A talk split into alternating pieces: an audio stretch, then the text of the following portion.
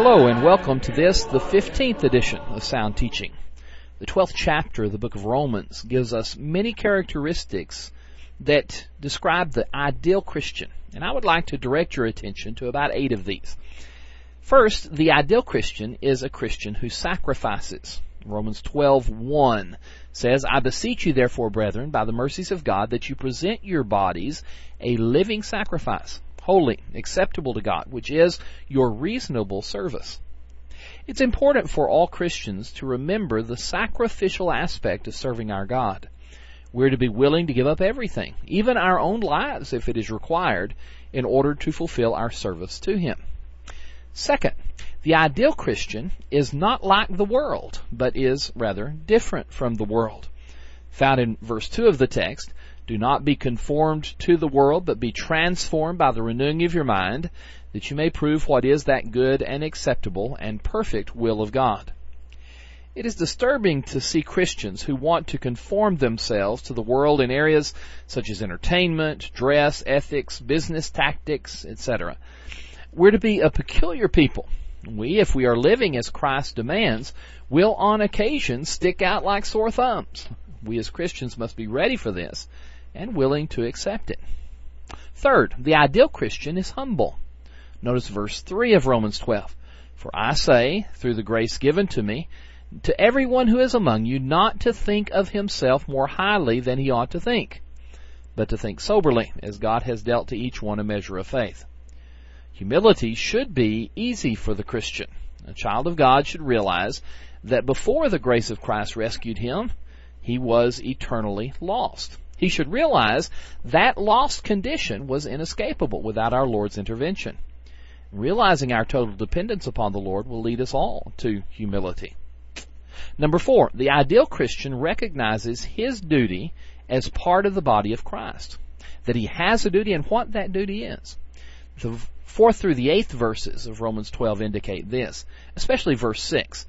In verse 4 we read, As we have many members in one body, but all the members do not have the same function, so we being many are one body in Christ, and individually members of one another. Notice verse 6.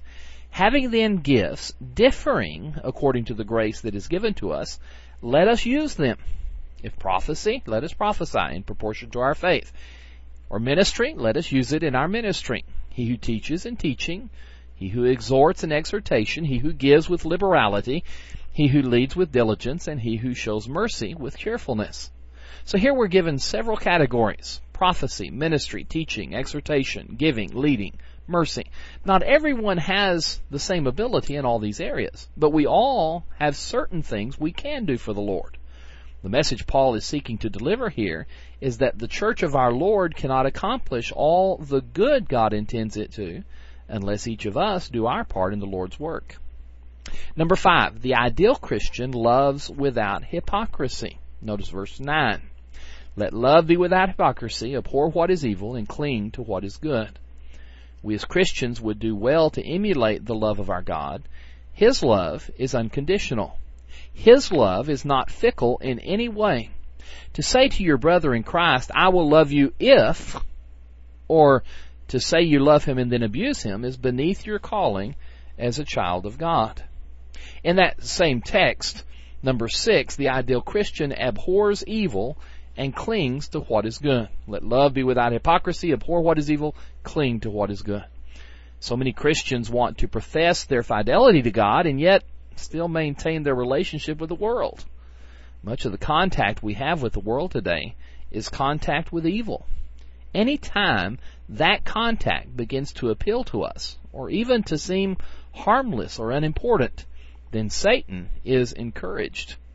Christians should always be outraged and indignant when society shows its evil face, and they should desperately cling to anything that is righteous. Number seven, the ideal Christian has brotherly love. Notice verse 10. Be kindly affectionate to one another with brotherly love, in honor, giving preference to one another. Love for your brother. It's so important to realize that spiritually we are a family.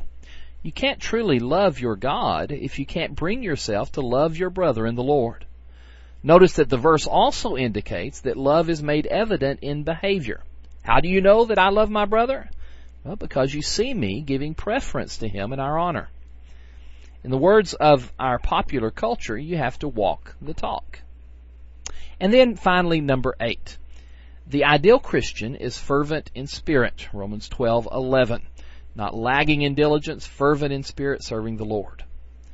The lukewarmness of the Laodiceans, as indicated in the book of Revelation, was abhorrent to God. So much so that he said he would vomit them out of his mouth. Now that's not a very pretty picture. However, the half-hearted effort that many Christians exhibit today on their Lord's behalf is no less putrid. He expects more than a little. He expects more than a lot. He expects everything. Let us never forget that the next time we have an opportunity to teach others, or say a prayer, or sing songs of praise, or partake of the Lord's memorial of His death, that God expects everything of us. Other characteristics could be dwelt upon. The ideal Christian is also industrious, serving. He rejoices in hope, is patient, benevolent, hospitable, returns good for evil, is compassionate, honest, and endeavors to live peaceably with all men. Those are mentioned in verses 11 through 18 of that same text. And so, here in Romans chapter 12, we have a pretty complete word picture of the type of person a Christian ought to be. It's my prayer that we all strive to attain this lofty goal. Thanks for listening to this edition of Sound Teaching. The Sound Teaching broadcast is brought to you by the Westside Church of Christ in Fort Worth, Texas. My name is Stan Cox, and I am the evangelist for this family of Christians. For more information about our congregation or to find much more material for your private study, please visit our website at soundteaching.org. That's soundteaching.org. Until next time, we pray God's blessings upon you.